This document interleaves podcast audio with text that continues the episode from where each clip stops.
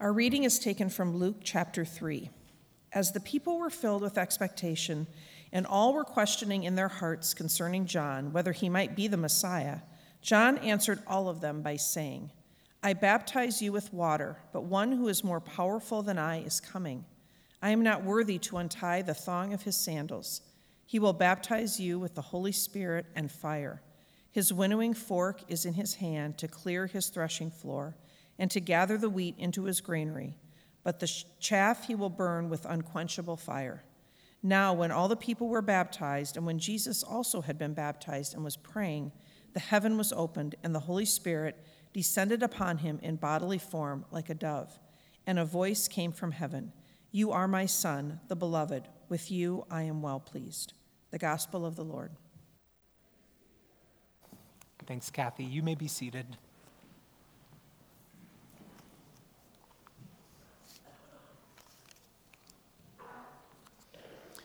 Grace and peace to you all this morning.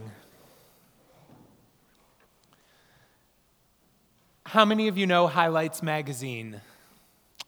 Yeah, me too. Highlights, if you don't know, it's a magazine for children. And it's actually really sad because committed journalists go out and write stories of interest every month, but nobody ever reads them because there's really only one page that matters in the whole magazine. Anyone want to name it? Hidden pictures. That is right. You start with what seems like a picture of a family planting a garden, but look closely. You'll find a fish drawn into the bark of a tree trunk or a paintbrush disguised as the pattern on a woman's apron. I think we should look at today's scripture like a hidden pictures page. The scene that we see is Jesus getting baptized. But what we're looking for hidden in this story are pictures that tell us what it means for us to be baptized. We're looking for clues to the difference baptism makes in our lives. I already found the first one. Have you? No? Well, then this one's a freebie from me. It's the wheat and the chaff. John the Baptist says that Jesus is like a farmer who separates the valuable seeds of wheat from the pretty much useless seed casings known as chaff. And that tells us something about our baptism. Now, I know there are some of us who might hear this like, those who get baptized are the valuable wheat, and those who don't get baptized are the chaff that gets burned. But that is not why this image is about baptism. Baptism is not about drawing a line between who is in and who is out, who gets God's love and who doesn't, who is saved and who is damned. Yes, there is a wheat and there is a chaff, and they get separated in baptism, but the wheat and the chaff aren't whose, they're what's.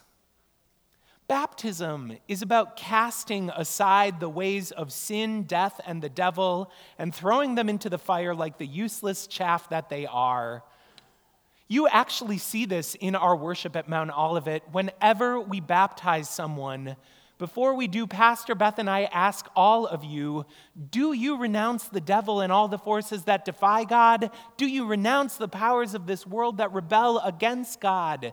Do you renounce the ways of sin that draw you from God? And you respond saying, I renounce them.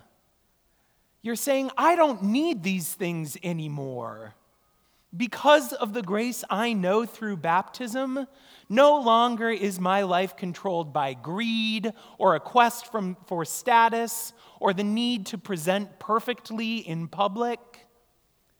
No more do I need to see myself as good and worthy only by way of seeing someone else as bad and unworthy. No more do I need to give in to the lies and the falsehoods of racism and sexism and homophobia. That stuff is useless. It's holding me back from what God is doing in me. It's chaff. That's what chaff is biologically. A seed cannot grow while it is still enclosed by its chaff. It cannot be what it ought to be, or as Pastor Beth talked about last week, it cannot bear fruit. It first has to cast off its chaff. And that's what baptism does.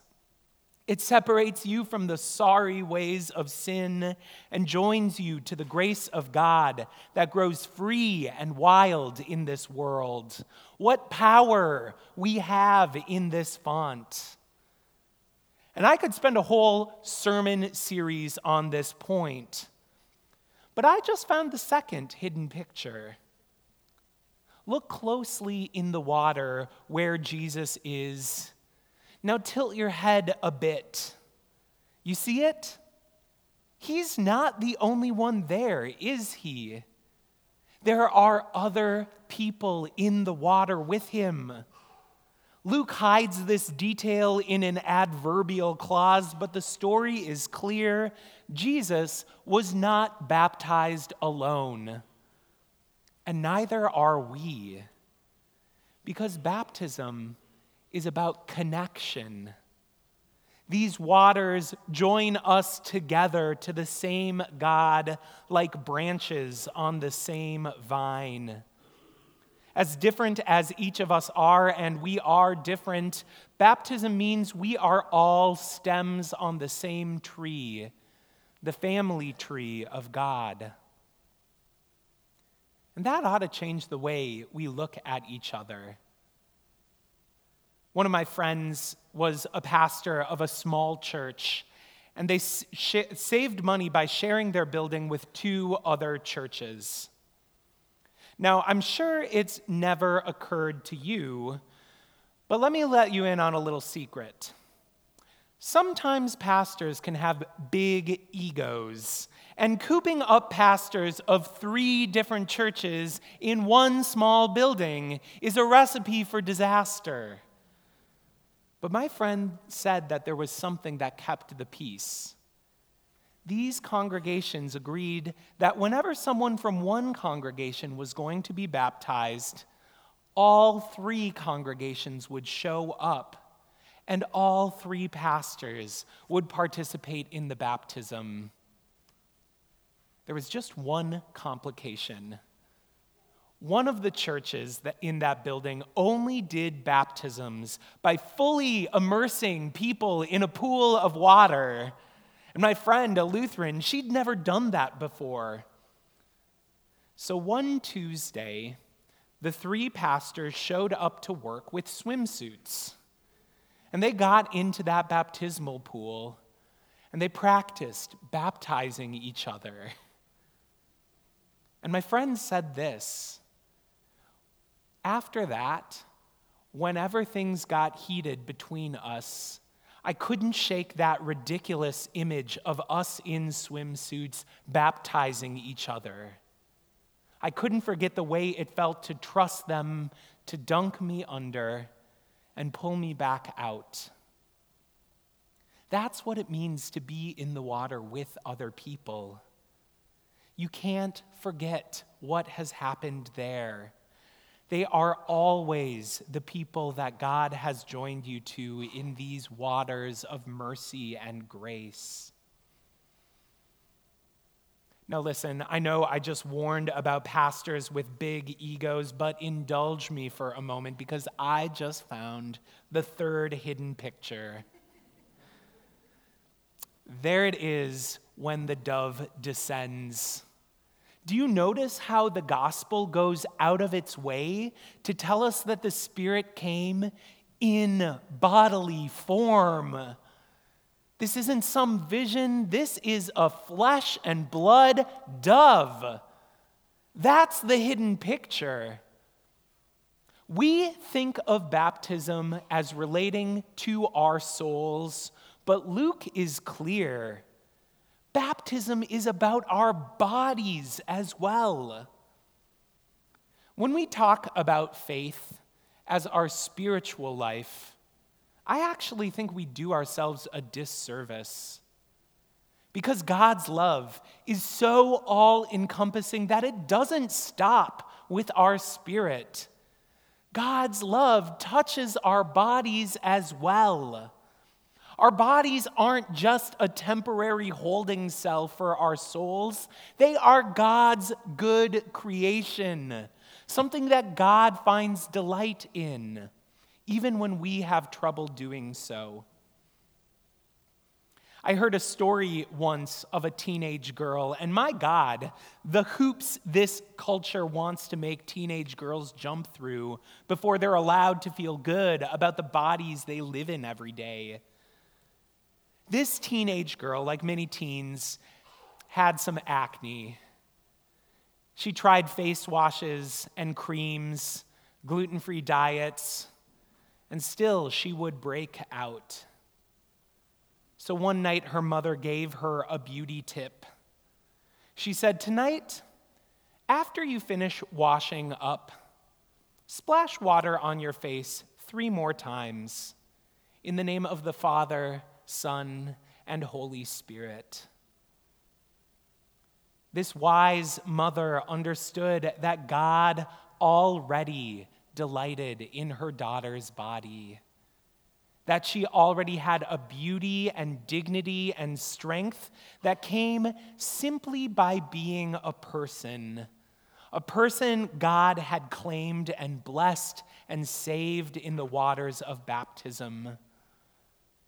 And beauty like that can never be snatched away. Okay, I know you've already found this one because it is so obvious, but yes, let's talk about that final hidden picture the voice from heaven. It appeared to Jesus on his baptismal day, and it appears to us on ours. And the voice says the same thing to each of us You are beloved. And it's a good thing Jesus hears it. Because the very next thing he does is go to the wilderness where Satan tries to make Jesus doubt that God loves him, tempting him by saying over and over again, If you are the Son of God. But Jesus does not settle for the doubts and the lies the evil one sows, for he has God's voice ringing in his ears and once you hear God's voice calling you beloved, you can't unhear it. So, this weekend, we commemorate Martin Luther King Jr., who is well known for his work in advocating for the end of segregation and for civil rights in our nation. But in that quest, he found that the problem of American racism lay much deeper than a set of laws that need changing. Just like Satan stalked Jesus in the wilderness, so African Americans in this country have been followed by a culture of white superiority that wants them to doubt their own belovedness and beauty. Even our language, Dr. King noted, uses the words dark and black for sinister and wicked meanings, but uses white and light for goodness and purity. It's so hard to escape the structure of racism that has been built in our country. But praise God, white supremacy was not the only voice that Dr. King heard. He heard God's voice calling him beloved. And so he wrote down an affirmation for himself, an affirmation and an affirmation for all those who look like him, an affirmation that is simple and powerful. These are his words that he would repeat I am somebody. I am a person. I am a man with dignity and honor. What a profound echo of the voice we hear in our baptism. A voice that rings out clearer than any noise saying we're inferior or second class or worthless. A voice telling each of us that we are loved. That voice is the voice of God. Have you heard that voice? I imagine so. Because baptism is unlike hidden pictures in one important way. There's nothing actually hidden about it. Baptism is a full revealing of God's goodness to us as we are forever joined to Christ. And so, to, so this morning, to all of you who have been baptized, cast off the chaff of this world and walk in the ways of mercy.